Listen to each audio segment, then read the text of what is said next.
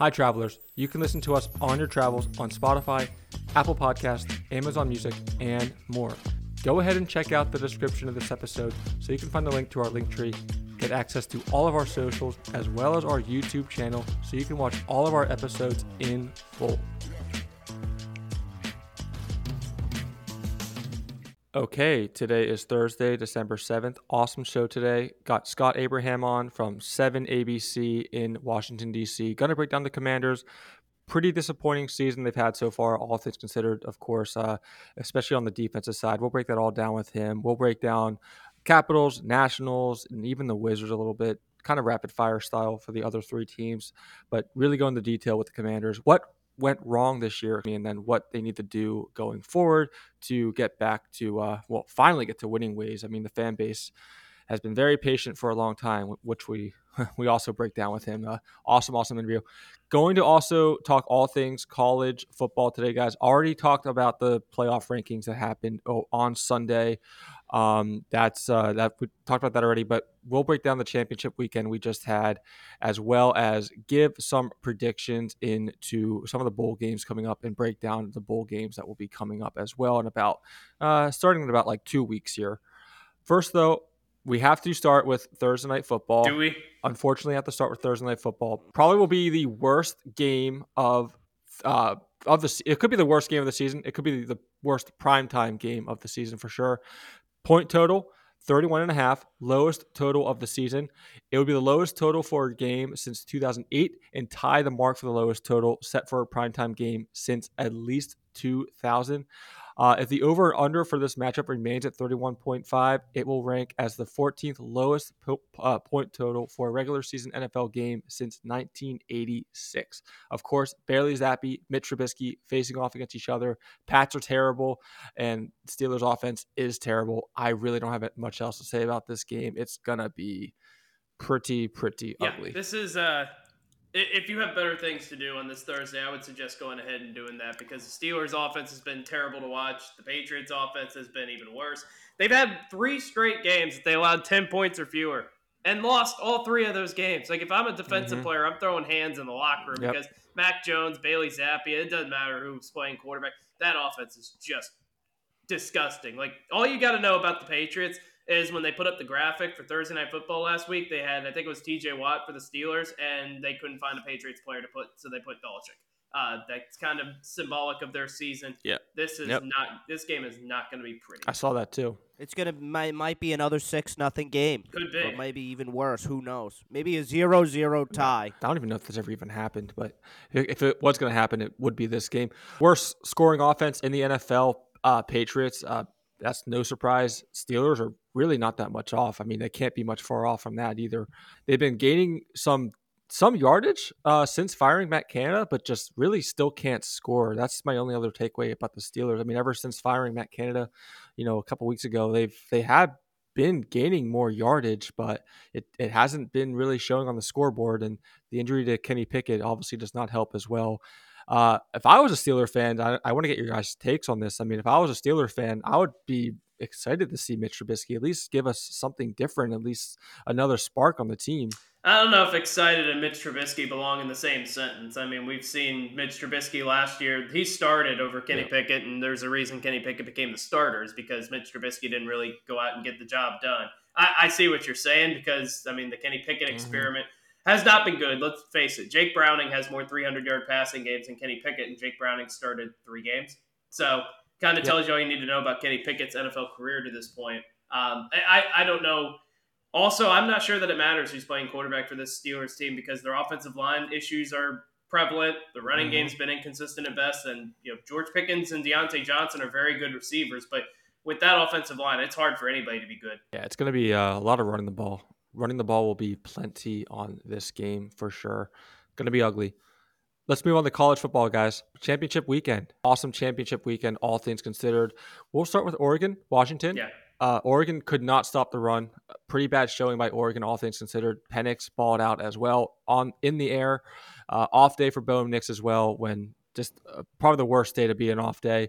Uh, of course, Oregon losing did end up getting out of the college football playoffs, and Washington is now at the second seed going into playoff playoff uh, matchup they have going on. But what was your overall takeaway from this game?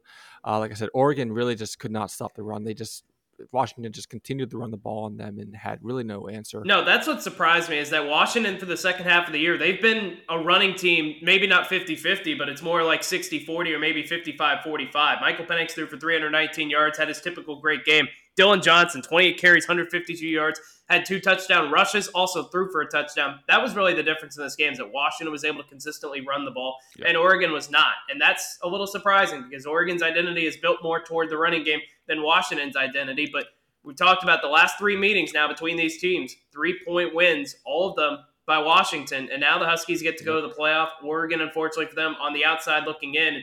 I said this last week. The line, Oregon being favored by 10 points after Washington beat them earlier in the year was certifiably insane. And Washington just yep. showed you again why that was the case. Jalen McMillan, Rome Odunze also had big games. Washington, I think, should have been the number one seed in the playoffs, but they've got an opportunity to go win a national championship because they're going to have the best quarterback of anybody in the college football playoff. Yeah. Um, Oregon's rushing defense too was one of the best in the nation. They only gave up 92.6 yards per game, and it was the seventh best, I think, in the nation going into that matchup against Washington.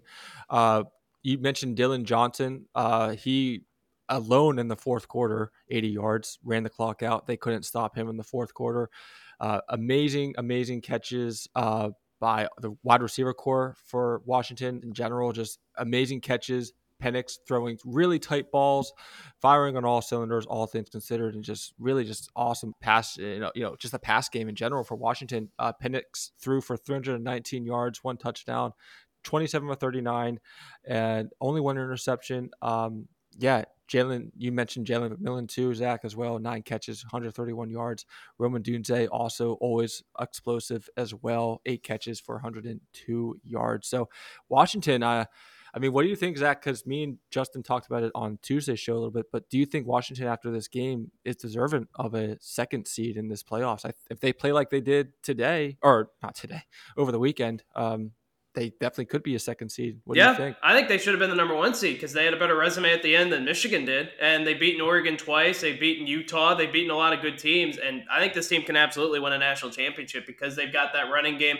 Uh, the defense has gotten a little better as the season's gone along, and they've got the best quarterback in the the college football playoff in Michael Penix. Washington absolutely win it. Uh, my last takeaway, um, Bo Nix, uh, unfortunately, like I said, had probably one of his worst games of his career 21 for 31 he was on pace to break mac jones's single season completion percentage record at 77.4 uh, after this game last friday night it is now 77.2%. Kind of crazy to think, all things considered, Mac Jones has the single season completion percentage record uh, in college, considering how things turn out now. Speaking, you know, we just touched base on the Patriots game, but uh, just from the start, Bo Nix just looked like he was completely off. And uh, one of his, uh, only completing one of his five first passes, which of course led to a bad start to the game, a bad momentum to start off the things. Oklahoma State, Texas game was never really close. Uh, Texas got out fast and never looked back, never took the foot off the gas. Quinn Ewers, historic performance. Video game numbers, first half, stacking up 354 passing yards and four passing scores, highest in the game this season in only one half for him. Texas defense showed up big too. Um, I mean, like I said, this game really was never close, and uh, that's all my biggest takeaway from it. I think with this past performance, similar to Washington, they definitely deserved to be in the college football playoffs. Um, and what are your, I mean, any other takeaways from this game besides the fact that t- Texas was just completely dominant? Yeah, this is the Texas team we've been waiting to see for a while, and we've now seen it the last couple games against Texas Tech and against Oklahoma State. They were winning some close games for a while, but that was without Quinn Ewers. Now they've got him healthy, and you see the immediate difference. Almost 350 yards, you mentioned in the first half, three touchdowns, just never in doubt this game. And, and, you know, Keilan Robinson had two touchdowns. CJ Baxter had a touchdown, replacing the injured Jordan Brooks. Texas is as complete as any team in college football. And all the talk about Alabama, Texas went to Alabama, beat them by 10 earlier in the season. And Texas is playing as well as they have all season long. They That Washington Texas game, I think, is going to be a fantastic Sugar Bowl game, fantastic semifinal game. And the one thing I will say, though, Texas secondary can be had Washington is a, obviously one of the best passing teams in the country, but Washington's defense has had their struggles stopping the run. Texas is a very good running team. I think that's about an even matchup. Oklahoma State was just kind of left there to play victim to Texas, who needed to make a statement, and they did. Yeah, Definitely, uh, like I said, Texas showed up big time in this game. They Oklahoma State couldn't run the ball down the field, or well, literally run, and they had trouble passing as well. It just absolutely stuffed them. Uh, and yeah, this game was never close. Texas absolutely just manhandled Oklahoma State. But you're right, though. It's I their secondary for Texas is their weaker part of their defense. And we all saw and know how Washington can pass the ball. We saw it Friday night, and we've been seeing it all season long with Michael Penix at the front there. So, you know, it's going to be an awesome matchup between Washington and Texas coming up. Florida State, Louisville. Biggest storyline is really Florida State being left out of the playoffs despite this win and despite going undefeated. And it just kind of continues to show ACC is not going to respect, or the committee, playoff committee is not going to respect the ACC. Uh, I, I, mean, I don't really know how much else I have to say about this, Zach. I'm sure you have some thoughts on this game and really we didn't get your thoughts on FSU being out of the playoffs, especially uh, you know being in the ACC with Louisville. Yeah, we talked about it on air the last couple of days. I, I think it's an absolute travesty that Florida State got left out because the mm-hmm. one thing that's not subjective is the one loss record. You know, they have a scoreboard on mm-hmm. Saturdays, and the team that has more points on that scoreboard gets awarded a victory. And Florida State did that 13 out of 13 times this year. And I don't care if it's with Jordan Travis. I don't care if it's with the third string quarterback they were able to win games in a multitude of ways. They won their last couple games because their defense. They won with their running game, and the quarterback did just enough. You know, whatever happened to, we always like to use this refrain too, complete football team. Florida State has showed they're mm-hmm. a complete football team without Jordan Travis, and they don't get rewarded for that. I think it's insane. Now, as far as this game was concerned, it was ugly with a capital U because Louisville couldn't move the ball across the street. Florida State's mm-hmm. offense struggled, but Louisville was coming into this game averaging, you know, 35, 36 points a game and Florida State shut them down. That should be a credit to Florida State, not an insult to Louisville and not an insult to, well, Florida State didn't look the part. Well, you know, the eye test, I think, is the most overrated metric used in all of sports. Florida State's 13 and 0. They're one of three undefeated Power Five conference champs. They absolutely should have been in the college football playoff. There's no question yep. about that. No, it's uh, you mentioned the completeness of the team. FSU, FSU allowed only six points uh, against Louisville, 800, uh, 188 yards average uh, Louisville only averaged 2.68 yards per play, and we're three on 18 on first on, on third downs. Excuse me. Uh, yeah, FSU just looked absolutely dominant. Offense got the job done, but defensively, especially, uh, just like you said, a complete game by FSU. And you know, my question for you, Zach, do you think uh, they would be in the playoffs if they were in the SEC or Big Ten? Yeah, they uh, would. FSU? They absolutely would. That's the bias. That is the bias towards the SEC and the Big Ten. I mean, this. I mean, it's it's just weird why the why the ACC yeah. gets left out like that, and the SEC and the Big Ten, and even the Pac-12. Well, the Pac-12 is overachieving in my opinion this year. It's probably the best conference in college football, but this is the SEC bias. Alabama, that's why they got in.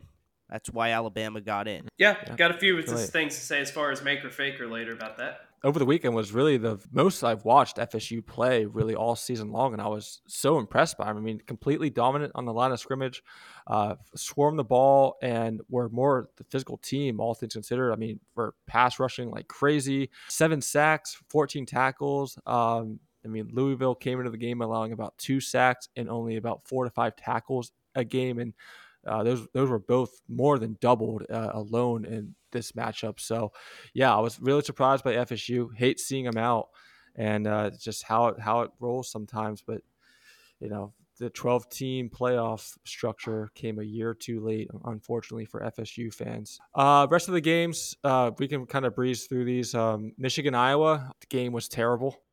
Yeah. That, there's no nothing to say about this. No one thought this game would be close and it wasn't close at all. Iowa got literally blown out, uh, completely shut out, and uh, Michigan just completely dominated them. I don't really even have anything else to say about them. Not really. Yeah, no, not really. SMU Tulane, Kevin Jennings for SMU played pretty well, 266 yards from the scrimmage. Uh, SMU's defense, I was pretty um, I, I, was pretty impressed by as well. Mm-hmm. Uh, held held Tulane to only 31 yards of rushing. That's far below Tulane's average of over 167 yards uh, per game. So SMU looked pretty pretty dominant. I was pretty surprised, uh, impressed by their performance. You know, especially going into the bowl games here at the end of the year. Should have got the New Year's Six slot over Liberty. Yeah, you think so? Yeah, because they played a tougher schedule, and you know the reason that the committee gave for putting Liberty in, although they didn't play a single Power Five team and have literally the worst schedule in college football this year, their reasoning was Liberty just kept winning games. Um, Yep. so did Florida State, but Yep. yeah, Yeah, uh, Tulane's. You mentioned the New Year Six Bowl. This loss by Tulane knocked them out of the New Year Six Bowl. I, I agree. SMU, by the way they played this past weekend, should have be should have been considered as a replacement in that New Year Six Bowl because they definitely showed it and they played really really well. Uh, last game, real fast, to get into New Mexico versus Liberty. Liberty dominated on offense. It kept their perfect season and New Year Six bid alive. Uh, Kaidon Salter threw for two touchdowns and ran for another, twenty for twenty five. 319 passing yards and rushed 12 times for 165 yards on the ground as well. So that's over, you know, just just about 500 yards of total offense. He absolutely balled out. I was super impressed by him. New Mexico State put up numbers as well, but just couldn't keep pace with how well uh, Salters played. And what do you think about Oregon playing Liberty though? I know we're gonna be you know re- uh, previewing the games as we go along here uh, before the bowl games come up, but do you think Oregon was a little bit disrespected by having Liberty as their matchup uh, coming up? well, they had to play someone, and Liberty's Yeah. going to get the New Year's Six slot, and we'll see if Bo Nix wants to play in the bowl game. Um, if he does, I think Oregon wins probably handily. If he doesn't, then I think it's a competitive game, and that's why picking bowl games is just almost impossible because now we don't know who's opting out. We don't know who's going to be leaving as far as the portal is Hmm. concerned.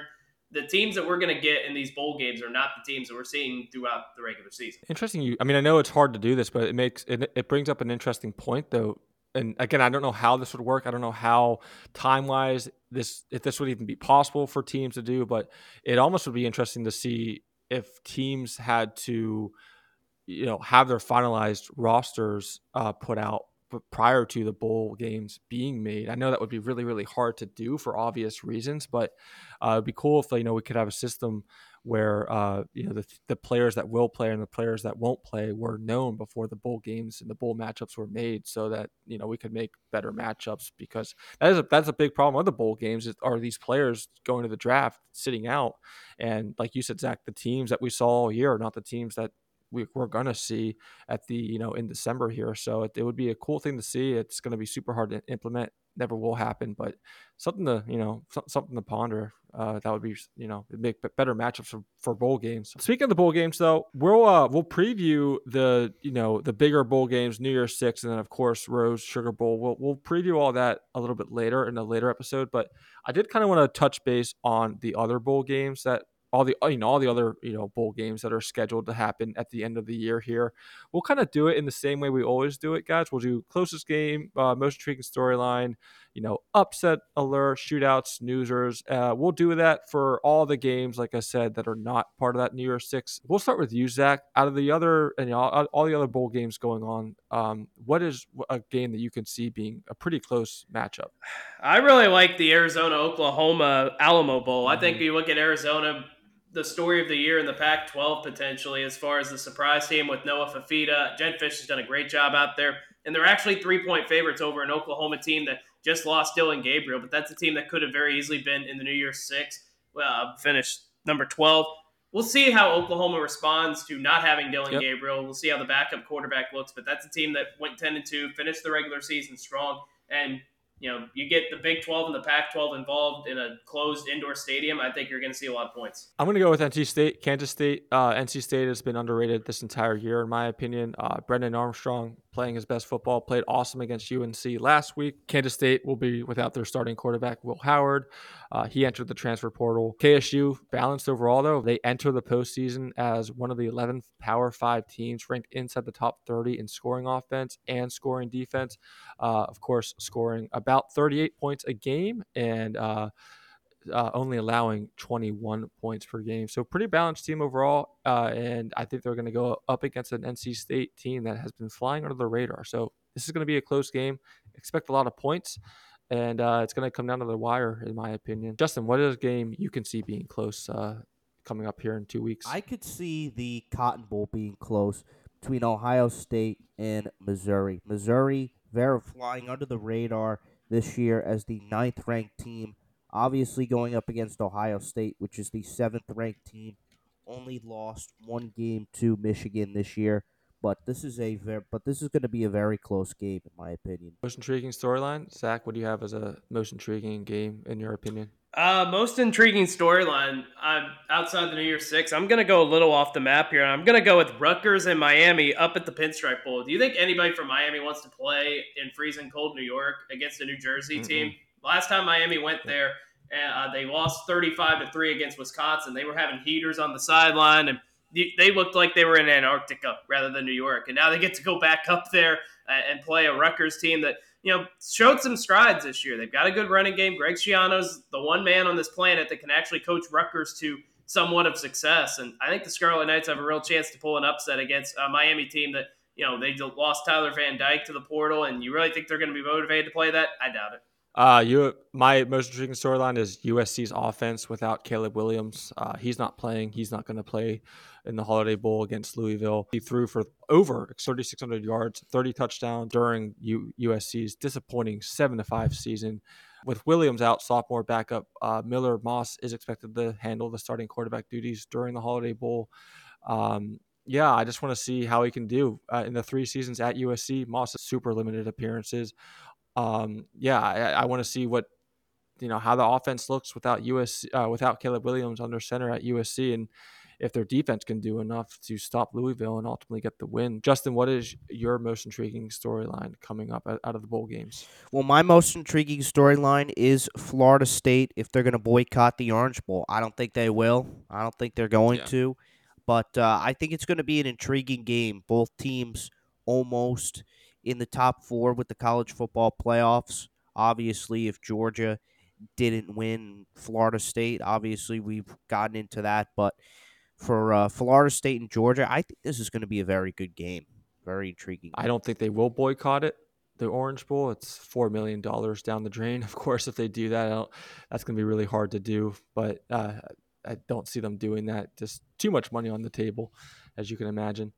Surprise, Zach. Any game you see being a surprise? Again, it's so hard to predict mm, these bowl right. games because we mm-hmm. don't know who's going to be playing in them. Um, I think Wisconsin's going to have a chance against LSU. I know LSU's a ten and a half point favorite, but I'm not sure that Jayden Daniels is going to play that game. And LSU this year has always struggled when they've gone up against physical teams. Wisconsin is a physical team, and they'll be as healthy as they've been all year at the quarterback position. I think Wisconsin's got a chance down the ReliaQuest Bowl to keep it at least within 10 and a half, maybe have a chance to pull that out outright. Uh, my surprise of the week or surprise of the bowl games, um, co- you know, coming up here, Texas A&M o- over Oklahoma State. Give me a rematch from the uh, 2019 Texas Bowl when the Aggies beat the Cowboys 24 to 21. Texas A&M been a mess all season, firing Jimbo Fisher, botching up multiple games. It's been a season to forget for the Aggies. Uh, Oklahoma State is also extremely overrated, in my opinion. I know, Zach, you kind of already touched base on it a little bit earlier as well. This win can definitely start off a new era in College Station. Oklahoma State's offense is one dimensional. Um, Ollie Gordon, he'll handle a chunk of the offense. Uh, he was shut down, of course, uh, this you know this past weekend, but um, Ollie Gordon, uh, he has 258 carries on the year over 1,600 yards on the ground and 20 TDs as well. But like I said, big problem for Oklahoma State is I think they are very one-dimensional on offense, and I think Texas A&M could have the potential to give them, uh, you know, give them some troubles coming up here. Texas A&M has been absolutely phenomenal at stopping the run all year. Opposing teams are running for an average of 3.3 yards per rush attempt, and they're only averaging 106.7 yards per game. So yeah, give me Texas A&M over Oklahoma State. I think Oklahoma State's a little bit overrated, and uh, Texas A&M definitely wants to have a uh, good end of the season after a pretty tumultuous uh, season. I'm actually going to go with Kentucky over Clemson. Clemson a little bit overrated here. They're coming in at 22 ranked. I'm not sure they're a 22nd ranked team. Kentucky flying under the radar this year. I think they can beat Clemson. Shootout, Zach. What is your shootout? Uh, what's my rule involving shootouts? Typically, take whatever game USC is involved in, and they're playing Louisville. And I think Louisville's offense, the ultimate cure, is going to be USC's defense. I think Jack Plummer, Jamari Thrash, Jawhar Jordan. Again, this is all contingent on who's playing in the game. But I don't know if it matters because Louisville's offense is going to unleash their frustrations after getting dominated by Florida State. USC's defense can't stop a nosebleed. I think this is going to be the shootout because I don't know who USC's quarterback's going to be, but Lincoln Riley, the one thing I do trust about him is that he will have his quarterback ready to go and they will put up points. So I'm going Louisville USC. Riley uh, this past week added that he expects uh, Moss to fully be in the mix for USC's starting job next season. Of course, Moss being that sophomore backup Miller Moss that I was talking about earlier. He is expected to play in lieu of Caleb Williams. My shootout of the week, uh, or shootout coming up in these bowl games, Arizona, Oklahoma. I know we've we've already touched based on Arizona and Oklahoma already. Um, Noah Fifita could potentially have been a sleeper for Heisman if he played the whole year. 2,500 yards on the season, 23 touchdowns with only five interceptions, sixth best QBR in the FBS at 85.8, six and two since becoming the starter at Arizona. His losses only came against Washington and USC, good teams, all things considered, and those losses were only a combined nine points as well. He's an awesome decision maker. You watch him play, he's great in the pocket, great at making last minute decisions and overall smart decisions too. He goes along with that talented group of receivers as well in McMillan and Cowing uh, at his disposal. Oklahoma can light up the scoreboard as well, though. I mean, Dillon Gabriel, we saw what he's done in multiple games this year. He doesn't need he does not need an introduction. He's been amazing with his receivers. Drake Stoops, Nic Anderson, serious threats. Dillon Gabriel is uh, transferring and unlikely to play in the bowl game, but does not mean that their offense is still very, very elite. And OU's defense hasn't been playing elite as of late either. They're going to allow Arizona to uh, light up the scoreboard as well. The Sooners are giving up 22.3 points per contest, which has them as 42nd in D1 in all of FBS and has given up a total of 1774 yards rushing and that's that's on the year as well as well as 13 touchdowns on the ground. Over the course of the season, they have relinquished 268 points. So, Arizona offense really good, underrated, and OU's defense pretty bad, and it's going to be a shootout and I'm I'm excited to see it. Justin, what is your shootout? Shootout, I'm going to go I'm going to go with um I'm going to go with Ole Miss and Penn State. Okay. I think Penn State is going to be in a shootout here, and I expect Ole Miss to win this game. Penn State just can't beat the top teams. They can't win the big bowl games. I could go. I'll go with with Ole Miss here in a shootout versus Penn State. Yeah. Snoozer of the upcoming bowl game. Uh, any bowl game see? involving two six and six teams. Like we, there's way too yeah. many of them to begin with. There's 84 bowl games. That's too many. But you know, again, snoozer typically go with Iowa. They're playing Tennessee. Tennessee's overrated. What's the point of this game? It's going to be another yeah. Uh, low scoring, ugly game. I'm going to go with Miami. Rutgers, yeah, always go with Iowa for the snoozer. But for me, I'll go Miami. Rutgers, keep it, uh, try to get to as much games as possible in this rundown here. Both teams are pretty tough to watch, but both somehow win games. Miami doesn't have a lot of motivation in this game, not playing against a high level bull. Rutgers has looked awful on offense all season long. Uh, Gavin Wimsatt just can't throw the ball. I mean, the quarterback is a big, big time problem. That position is a big time area of uh, improvement that's needed for the team. Both teams, like Iowa, Zach, are carried by strong defenses, uh, but their offense is just abysmal on both sides of the ball. So, yeah, this game is going to be a pretty, pretty ugly matchup, and I expect it to be a pretty low scoring affair.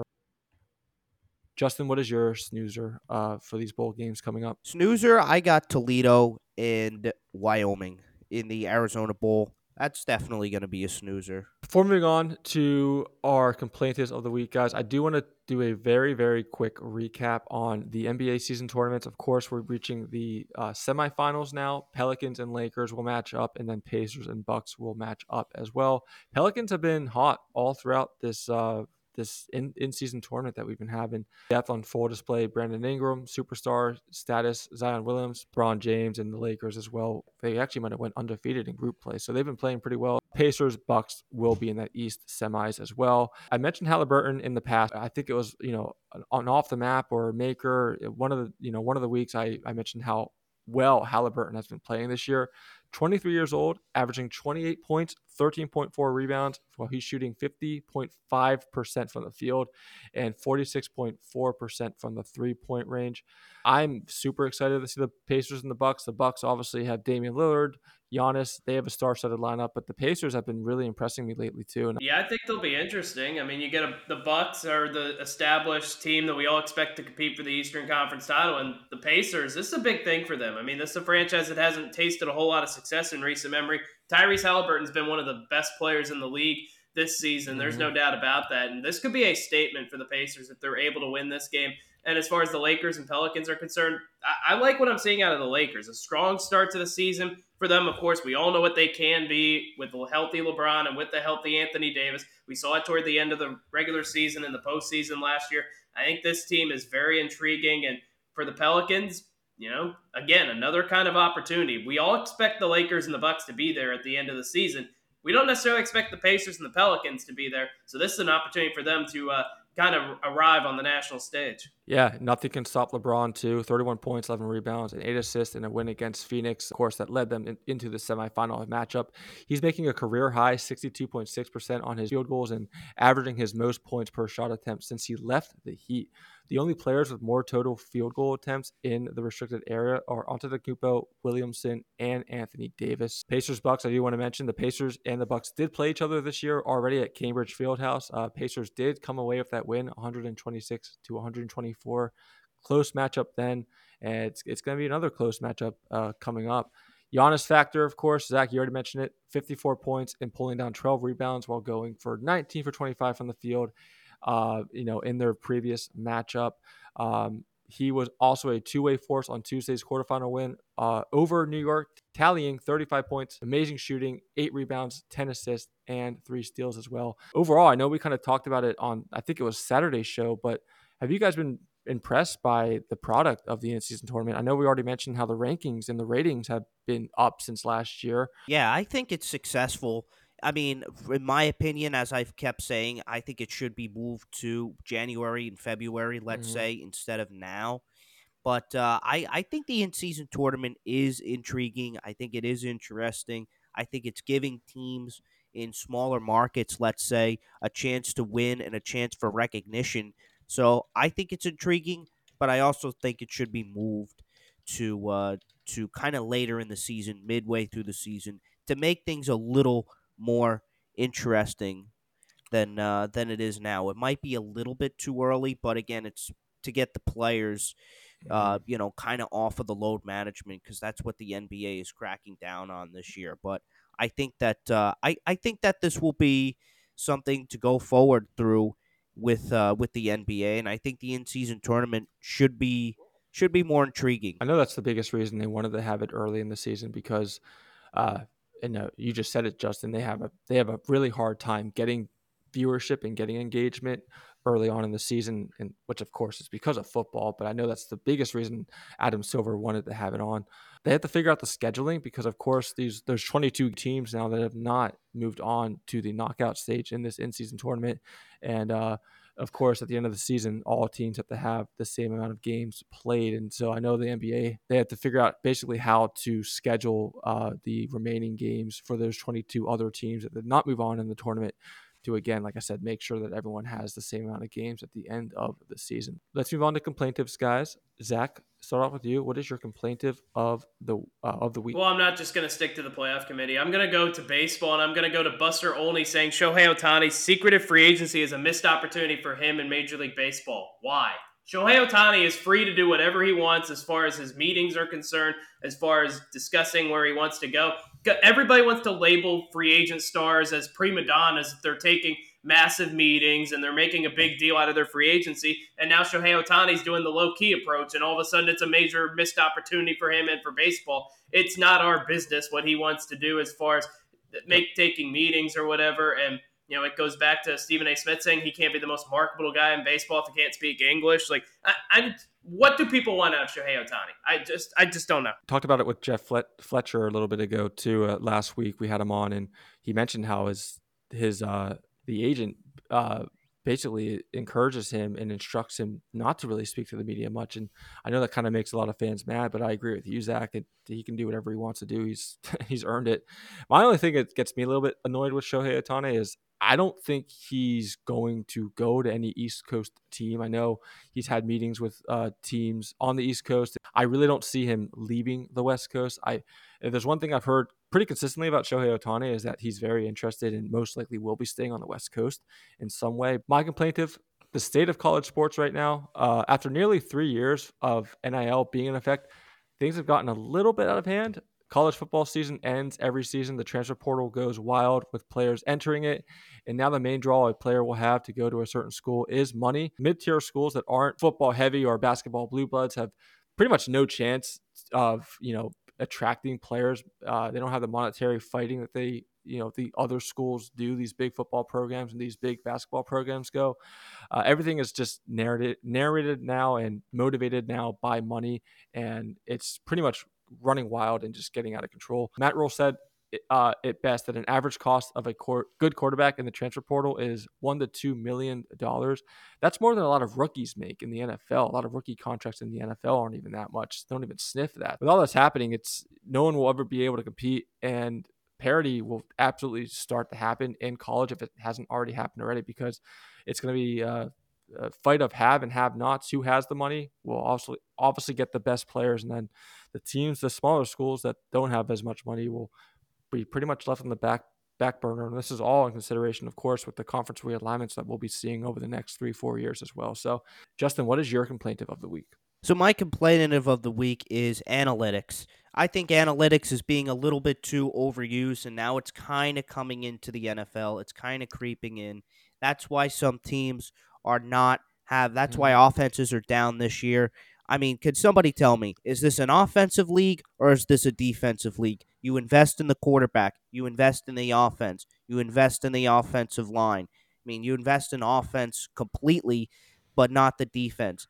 Not a great year for offenses. Is analytics getting in the way too much. Interview Scott Abraham, awesome interview. Seven ABC in Washington D.C. Going to break down the Commanders, uh, uh, Capitals, Nationals as well, uh, Wizards even a little bit. Wizards absolutely terrible right now, uh, having a, a, miserable season, uh, tanking a year too late. We'll get into that. Nationals might be up and coming next season, a team to look out for. Scott will break that that down with us as well. Commanders, offseason moves they'll have to do.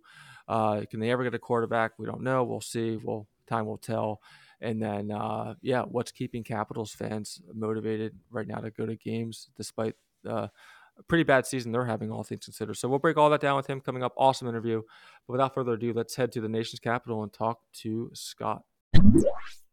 Okay, we now head to Washington, D.C., bring on Scott Abraham from 7 News in D.C., ABC affiliate. Really appreciate your time. Talk all things D.C. sports. Commanders, particularly, we're going to start with them. This year has been pretty shaky.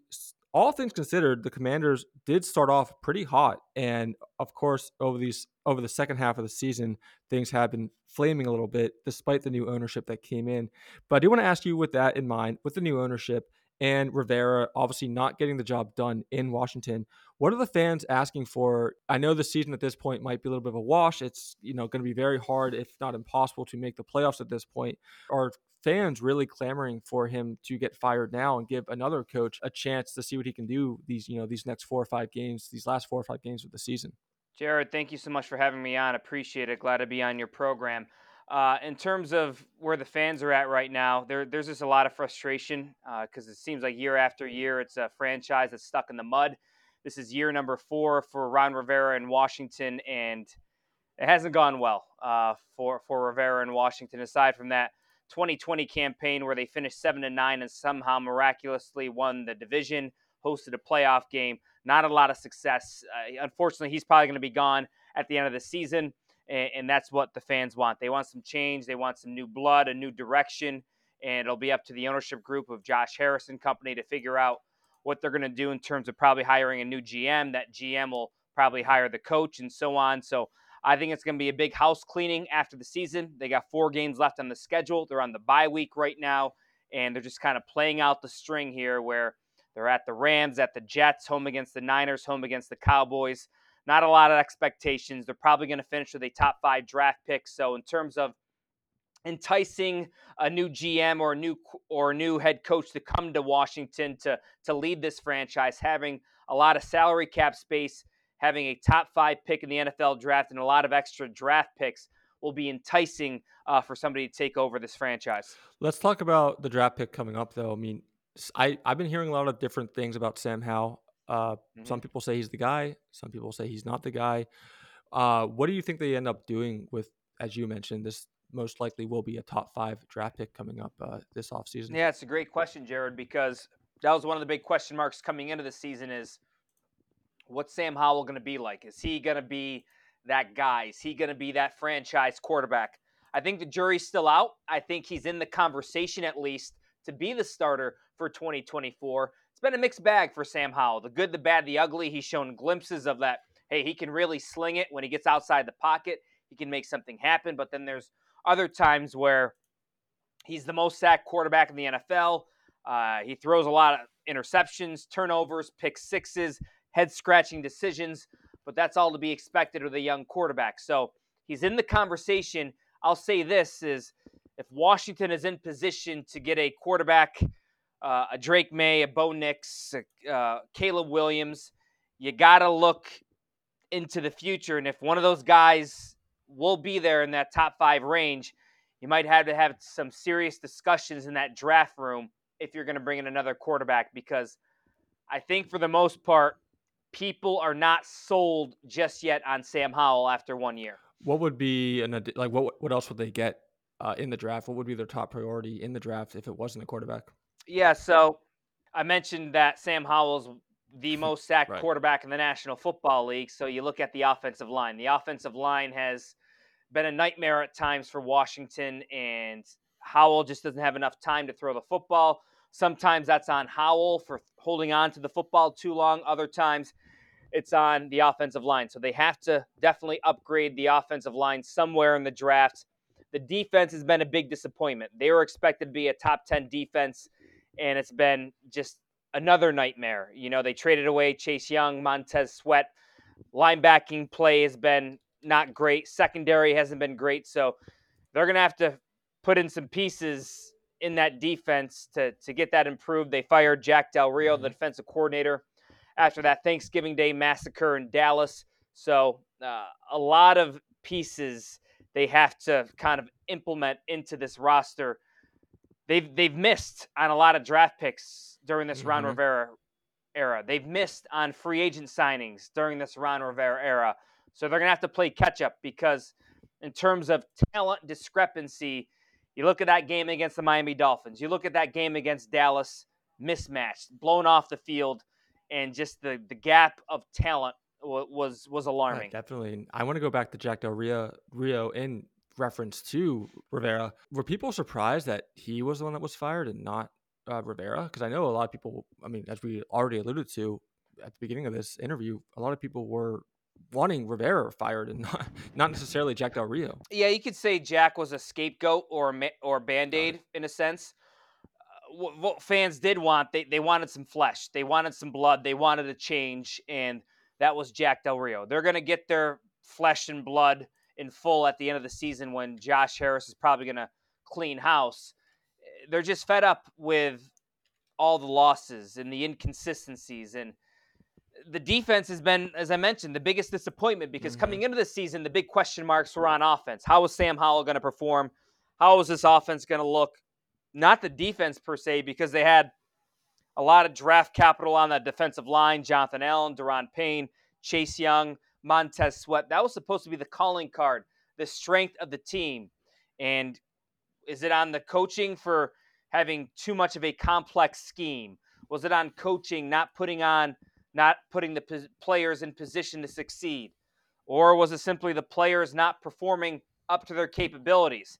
There had to have been a fall guy. Jack Del Rio was that fall guy. I mean, I'm sure the fan base has just been very pleased by the change of ownership, though, uh, so far. I mean, I know it's only been one year. Tell me overall just the hype the fans have been having with this new ownership, uh, considering the fact that the prior ownership, of course, was not very well liked. Have fans really been seeing anything so far from this new ownership yet? I mean, uh, as you, as someone that covers the team, have you been seeing any uh, positive headway from this new ownership yet, or is it really just kind of too early to tell? Yeah, Josh Harris took over in July, and there was initial pop, right? Excitement, optimism, uh, a new era in Washington, and then the reality kind of hit again, where oh no, they suck again, or they're struggling again, where the losses keep piling up and the honeymoon period is over for Josh Harris and Company. Now they want to see change. Now they want to see a head coach, a, a new front office, and pointing this team in the right direction. Uh, Josh has been much more visible than Dan Snyder in the community, and engaging with the fan base, which is always a positive. He's put in uh, a lot of money into FedEx Field, uh, one of the oldest stadiums in the NFL. They're going to get a new stadium down the line, but in order to band aid it in a sense, they had to put some money into it, put some improvements into it, new sound system, new video boards, uh, give the fan a better experience at FedEx Field. So Josh Harris and company has done that by sinking in uh, an, an eight-figure investment into FedEx Field. So, yep.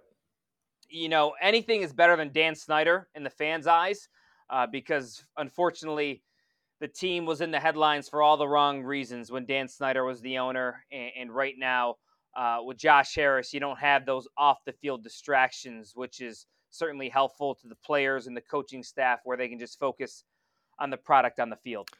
Any um new headway on maybe the what the name could be next year? I know there's a lot of um talk about them going away from the Commanders uh, into yeah. something else. And has there been has there been any more news, any more headway on the on what that might potentially bring? Yeah, Josh Harris has been very vocal, saying that's not not on his priority list right now. So the name's going to stay for the time being. It's definitely not going to go back to the old name, what, what they were called, the Washington Redskins. So for now, it's going to be the Washington Commanders. I think the priority number one is to get the on the field product going in the right direction. So figuring out the front office, the coaching staff, and then the other big layer is the stadium. Trying to get a new stadium where that's going to be and getting the funding and getting the backing from politicians and all that red tape. So there's a lot of different priorities ahead of figuring out the name and the branding for Josh Harris. So for now, the commander's name is going to stay. Are fans frustrated not only just by the losses in general, of course? I mean, on a four-game losing streak here going into the bye week, but uh, my my takeaway from the uh, Commanders, you know, as a national fan outside looking in, is they just seem to be very inconsistent on offense because there definitely has been some games where they they've shown mm. some flashes. Yeah, the that's the the putting your head against the wall and pounding it, the inconsistencies of it's a Jekyll and Hyde type of personality, right? You you take the Philadelphia Eagles to the wire in two straight games, should have won both of those games, and then you get blown out by the Chicago Bears, or you get blown out by the Miami Dolphins, or you lose twice to the New York Giants. It's just like this team, you can't figure them out. And offensive coordinator Eric Bieniemy sometimes feels like he still has Patrick Mahomes and Travis Kelce on the offense that like he did in Kansas City, and that's not the case. And sometimes he gets too pass happy, and that's a frustration where you kind of go away from the running game too quickly, or you forget about the running game, and you got to get Brian Robinson Jr. involved or Antonio Gibson more involved instead of dropping Sam Howell back 40 times a game.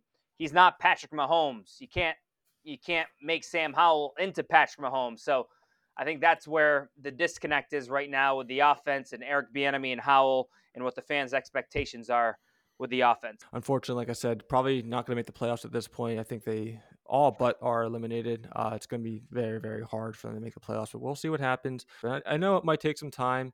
And I guess my last question before we kind of do more of a rapid style, style with the Wizards, uh, Capitals, and Nationals, what um, mm-hmm. how is how's the patience been with the fan base so far? Because obviously it's been it's been quite the over the not only just last year or this year even, but it, uh, you know over the fan of many commanders or over the lifespan of many commanders fans, it's been quite the patience. Do you get a sense that maybe the fan base might be losing some patience in the team uh, despite this new ownership coming in? Partly, the fan base is immune because they're just so used to this. Mm-hmm. They're so used to losing and the frustrations and the inconsistencies. I think patience is long gone. You know, they're, they're almost becoming immune and it's becoming expected. And that's partly why the stadium is only half full with Commanders fans, and the other half is invaded by the opposing teams. Either season ticket holders are selling off their tickets on third party sites for the opposing fans to buy them, or they're just not buying tickets mm-hmm. because they want to support a winner. And right now, over the last couple of decades, this Washington NFL franchise has not been a winner. And there's hope that Josh Harris can have that golden touch mm-hmm. and maybe turn this around. It's going to take time. And I don't know if the patience is there, but until they see a winning product consistently, not just a one year flash in the pan type deal, I think you're going to see more half filled stadiums at FedEx Field. Yeah, I mean, even the quarterback play alone, right? Just, just they can never seem to get a quarterback that can be that guy, that can be nope. that consistent presence. I mean, I mean, how many quarterbacks have they gone through over these last 15, 20 years? There's some, there's some crazy number. Yeah. I think it's in the 20s, yeah. maybe. Yeah. I mean, there's, there's one fan that actually has a jersey with all the different names of the quarterbacks Jeez. that they've gone through since, um, like the Mark Rypien days Jeez. when they won their last Super Bowl. I mean, just think of all the different quarterbacks from RG3, Kirk Cousins, and um, Ryan Fitzpatrick, Alex Smith, and so on. Rex Grossman, Mark Sanchez. Uh, it's it's unbelievable, and that's the big problem, Jared. You know, in the NFL, quarterback is the most important position in, in mm-hmm. all of sports. Yep. And if you don't have that quarterback, that franchise quarterback, you're probably not going to win a Super Bowl. Yep. It's very rare to get to a Super Bowl and win it. You look at the Ravens back in the day with Trent Dilfer. They had that amazing defense. Maybe a Brock Purdy. I mean, Brock Purdy with the Niners. He's playing very well, but he has very good surrounding pieces yep. around him and a really good defense that makes him look good. So, yeah, you don't necessarily have to have a franchise quarterback. It's hard to win without one, but Washington is just proof it, it doesn't go well if you don't have that franchise quarterback. Fitting all those names um, on that jer- on that jersey would be harder than the names on the Stanley Cup at this point. I mean, it's like you said, it's right. been it's been quite the it's been quite the uh, yeah journey. Speaking of Stanley Cup, though, I want to touch on the Capitals a little bit. We'll do uh, Wizards, Capitals, Nationals, very rapid fire. I know you have to get going here a little bit. Uh, I have pretty much one question for each uh, each of the teams. We're going to start with the Capitals. Uh, Ovechkin getting closer to that all-time scoring record. It's still very early in the season. How's the fan base been uh, with the Capitals so far? Are they exceeding expectations? Are they below where the fa- expectations where the fan base would want them right now? I mean, how are they? How are they playing right now as far as uh, what was expected of the team going into the season? I think the fan base is really clinging to this goal chase mm-hmm. with Ovi trying to chase Wayne Gretzky. Yep. I think they've come to the realization that this is a aging core. It's a veteran group. Nicklas Backstrom is done. Yep. Like he's basically just walked away from hockey. TJ Oshie's always injured. He's getting older. And to make a run at the Stanley Cup, I think it's far fetched. You got too many young up and coming teams in the Eastern Conference of like the Buffaloes and the Detroits. Uh, it's going to be really tough for Washington to make a run at the Stanley Cup. So I think fans are reserved of the fact that they're just going to sit back and enjoy history. Mm-hmm. Um, you know, they've seen Alex Ovechkin from day one, homegrown talent, hasn't played for another team, a capital for life. Where Wayne Gretzky, Edmonton, and LA Kings, and St. Louis, and the Rangers, and Ovi's been a capital for life. And he's going to eventually pass Gretzky. It's going to take a, another couple of years, but that's going to be remarkable moment, and. I think that's what fans are really when they come when they come to games, Jared. They want to see Alex Ovechkin score. Yeah. I mean, that's that's a big reason why they go to the games. They want to see Ovi score and, and get closer to that record. Story within the game. I mean, storyline within the game. I mean, that's it's enough sometimes to, you know, keep interest in a team despite if they're struggling yep. a little bit by their standards. Speaking of storylines within the game, though, uh, quick question on the Wizards. They stink. They stink. Well, my question though for you, and again, uh, going back to kind of what we said with Ovechkin, keeping fan base engaged and interested. Uh, a weird kind of way to look at it. Are fans excited that they are doing as bad as they are? Because obviously, the worse you do, the better draft. They should have. They should have stunk last year. Yeah. They could have got Wembanyama. Yeah. That, that, that, I think that's the a year too late. That, that's the frustration is they were a year too late because you know, they had an opportunity to kind of so called tank and throw in the towel and rebuild last year, but they were stuck in this middle ground with Porzingis and Beal, and they had a chance to get Wembanyama, and they missed the boat. And now their rebuild, the draft, the next year's draft isn't as strong. Um, you know, they don't play a lick of defense. They got Kuzma, they got Jordan Poole, they got some young players in Deni Avdija, Corey Kispert. Yep. I mean, it's it's nothing really exciting about the Wizards. Again, they go to the games to see the opposing team star. Giannis coming to town. LeBron coming to town, a Butler from Miami coming to town. Yep. There's nothing really exciting about the Wizards right now. You're going to see a lot of points, but other than that, it's uh, it's going to be a number of years. Number of they got new new front office, new GM, um, and they're going to take their approach and do what they got to do. And hopefully they can turn into like an OKC or, or a team like that where they have to rebuild through the draft, get young, get hungry, get faster, get quick.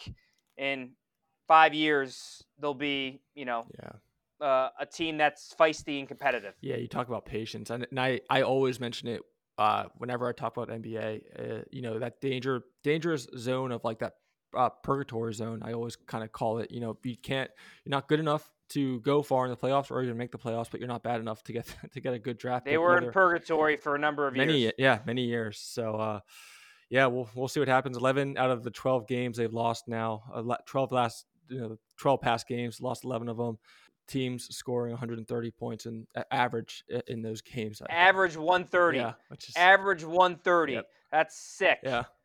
Well, I, I, I don't even know. And the, the, the, sad part is their head coach, Wes Unseld Jr., was supposed to be a defensive guru, a defensive expert. They got him from, I believe, Denver as an assistant coach, and he was really focused on uh, the defense and the defensive sets. I mean, hello. It's just, uh, I just, it's so frustrating. Yeah, no, it's uh, you talk about like I said, patience again. They they that's a fan base that's also been having a lot of patience lately. Um, my last question, Nationals. Speaking of patience as well, they've been having a couple of uh, tough past years as well. Uh, last season, of course, um, finishing last in the NL East, 71 wins, not even sniffing the playoffs in that division. But what are what's what's the hopes for this offseason with the Nationals coming up? Uh, anything exciting in particular that the team is looking into doing uh, that might help them get back to the playoffs, or at least being able to at least sniff the playoffs uh, next year and get back to winning ways?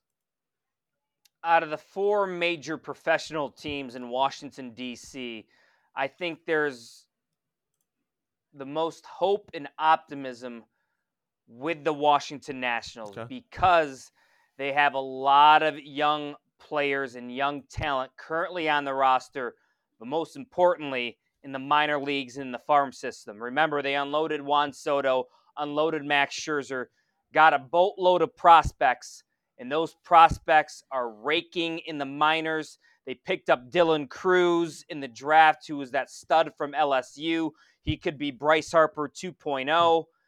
They got some good arms, some strong arms in the trades, like a Mackenzie Gore, uh, Josiah Gray, who was an all star.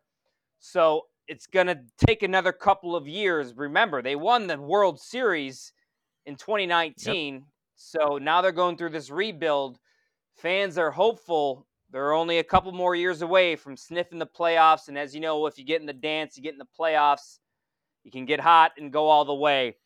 Pitching is always the greatest equalizer in the playoffs. I'd love to see them get some more arms, a veteran starter in free agency, get themselves a corner outfielder in free agency. But I'm excited about the young talent coming up from the farm system. Yeah. Keep your eye on the Nationals because uh, they got the guys like a James Wood, a Dylan Crews uh, that are going to be household names in Major League Baseball. Were fans upset when they didn't keep the momentum? Um, from winning the World Series back in 2019? Because it's it's amazing how fast they did kind of. Well, it's so weird because remember remember COVID hit right, Jared? Yeah, so right. they won in 2019, and then COVID hit, and they never really got their yeah. celebration. They never got their true basking in all of it. And that 2020 year was just a freaking bust. And after that, uh, it was kind of like dynamite match, and hmm. boom, uh, everything kind of got blown up. And yeah, it was it was sad in a way that you couldn't really bask in the championship glory. Um, and there was some frustrating years 2021 2022 but this past year i think fans saw the promise and how this team was scratching and clawing and really made a good run in august uh, a bunch of young players and they're holding on to the fact that they see the farm system and see what's on the horizon maybe they're going to have a young Stephen Strasburg 2.0 rise up from the minor leagues and be in the majors. Yeah. Maybe they're going to have a young Bryce Harper 2.0 rise up from the minors and get in the majors. Yeah. That's where the hope and the optimism comes from. Yeah, it's a good point you make though about the I, it, you somehow amazingly forget about it, but COVID, yeah, it, they won the World Series in that weird year in 2020 happened. I think what they only played yep. 60 games that year or something. It was 60 some games. Yeah, yep. and they yeah, it was a, such a weird season and bad timing for the Nationals, all things considered. Yeah, like you said. So mm-hmm. hopefully uh, the young talent that they have in the farm system comes up. They can show out and uh, yeah, get this team back to winning ways. So we'll have, we'll have to see. And uh, like you said, might be a team that we have to look out for uh, this uh, this year, despite being in the same division as you know the Mets, Braves, Phillies, and Marlins, who have all been pretty yeah tough division. Yeah, probably the best division you could maybe argue in baseball right now. Uh, well, Scott, this has been awesome. I really appreciate your time. I know you have to get going here, uh, but we'll definitely be in touch and would love to have you on again in the future. Hopefully, uh, things can. Hopefully, we, we see brighter days soon down the line for uh, for Washington sports. Great, Jared. Thank you so much. Keep up the good work. All right, Scott. We'll be in touch. Thanks so much. All right, let's finish up the show with our makers and fakers of the week. Justin, what is your maker of the week? My maker of the week is Alabama, knocking off the top ranked team in the country in Georgia in the SEC title game. Alabama, there is debate whether they should be in the college football playoff or not, but that is a signature win against Georgia and Georgia will not be in the college football playoff as the number one seed. My maker, uh, I'm going to go with Patrick Beverley. Uh, against the Celtics last Friday, the Sixers were without their two top scorers, Maxey and Embiid. They needed someone to score, uh, step up, and that happened to be Patrick Beverley. Uh, he rose to the occasion 26 points, eight rebounds, seven assists for Philadelphia. In his previous outings, he only amassed 12 points, but greater opportunity in their top scorers out Beverley let the ball fly, shooting 60% from from the three-point line. Outside the arc, got hot early and never really looked back. The veteran guard hadn't scored more than 6 points before this week, but he scored in double digits for his past 3 straight games while making 8 of his 11 total three-pointers on the year during that stretch as well. Pat Bev stepping up for the for the Sixers, especially when it matters most. Uh, uh, you know, with Embiid uh, being out and Maxey as well. Zach, what is your maker of the week? My maker of the week is going to be Brock Purdy, 314 yards, four touchdowns. He's an MVP candidate, and I think it's time we stop looking at Brock Purdy as a game manager and stop looking at him as Mr. Irrelevant and just start looking at him as a really good quarterback because he's in the top 10 basically every major passing statistic you want to come up with. And what was the main reason that the 49ers didn't feel they were in a fair fight against the Eagles last year? Because Brock Purdy got hurt. Well, He's available this week, and he showed that he is a major difference maker for this team. Deebo Samuel obviously had a big day. Christian McCaffrey had a big day. But Brock Purdy is the straw that stirs the 49ers drink. And right now, this is the best team in football. And I think we've got to stop labeling him as a game manager and just start recognizing him as one of the best quarterbacks in the NFL. Brock Purdy's the maker of the week. The narrative of him, you know, being a systems quarterback and wouldn't really be successful anywhere else. I mean, it was rampant early in the season. But now, um, now the 49ers are rolling the way they are, and he's playing the best ball. I think he has the highest QBR in the league, and probably a lot of other high the highs of the league too. Just a general good quarterback. Faker of the week, Justin. What is your faker of the week? Faker of the week for me is the committee for the college football playoff selection, leaving off undefeated Florida State. I mean, what a hard committee to to please here. 13 and 0 and you don't make it into the college football playoffs, come on already.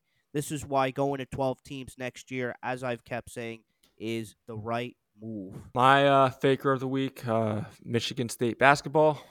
I don't know what happened prior to the season. Michigan State was a favorite for not only the Big Ten crown, but maybe the NCAA title as well. Uh, from a coaching perspective, it doesn't really seem like Izzo knows what he wants this team to be. All of his players have been so streaky and just been very inconsistent and had inconsistent, inconsistent stretches of late. Uh, Izzo looks hesitant to build the offense around Tyson Walker. Nothing he's doing on offense is working. Uh, no one's hitting shots. I mean, they're like one of the lowest shooting percentage teams in the league.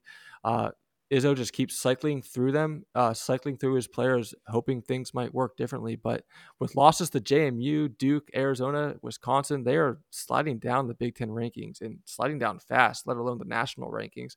Duke, Arizona, and Wisconsin are solid ranked teams, but the Spartans were projected to be a top four team, and they have not lived to those expectations at all. So they have to figure out things fast. team with high expectations and just have not been uh, living to those expectations so far this year. Zach finishes off. What is your faker of the week? So Justin mentioned the committee. I'm going to go to ESPN. I'm going to go to Kirk Herbstreit, Greg McElroy, and Dan Orlovsky, three mediocre quarterbacks, trying to tell us how important good quarterback play is. So Herbstreit has been trying to get Alabama in the playoff for weeks now, saying Florida State before the Jordan Travis injury wasn't a lock for the college football playoff, and then he's trying to poo-poo going undefeated and say, "Oh, it's the eye test. Oh, it's the four best teams." Well, you know, Kirk Herbstreit, like I've said doesn't know anything about playing the quarterback position. And the, the, the whole takes, you know, there were tweets that he had earlier in the season. If you win out, you're undefeated, you should be in the playoff. And he said the same thing about Florida State nine years ago. So you talk about a hypocrite and a guy that's probably bought out by ESPN trying to, uh, you know, the S get get being given the SEC talking points. Herbstreit's doing that. Greg McElroy switched his position. He said Florida State should have been in the playoff last week. Uh, this is after Jordan Travis got hurt. Now all of a sudden, the former Alabama quarterback wants Alabama in the playoff. Gee, I wonder why. You know, Greg McElroy talking about bad quarterback play. Well, the guy threw for 50 yards in the national championship game, so he should know. Dan Orlovsky two weeks ago after Jordan Travis got hurt said Florida State if they went out, they belong in the college football playoff. And then Dan Orlovsky again flipped his opinion, saying that this Florida State team did not go undefeated. Um, yes, they did. Yep. They went undefeated whether they have Jordan Travis or didn't have Jordan Travis. 13 and 0 is 13 and 0. So everybody just flip flopping their positions. It's getting harder and harder to think that these guys are not being bought by ESPN and not being told what to say as far as the bias towards the yeah. SEC. It's sickening. And these quarterbacks that didn't do a damn thing in the NFL trying to tell me how important good quarterback play is, get at it. Hey, just like David Carr saying uh, Jalen Hurts should be on the bench and Marcus Mariota should start a big game against Dallas. he almost made my faker. Yeah. That, that yeah, really guys just really want to go viral. That's what it is. It's a, it's weird because like some guys want to go viral, but then you mentioned Zach with the people at ESPN. Uh, a lot of them don't want to.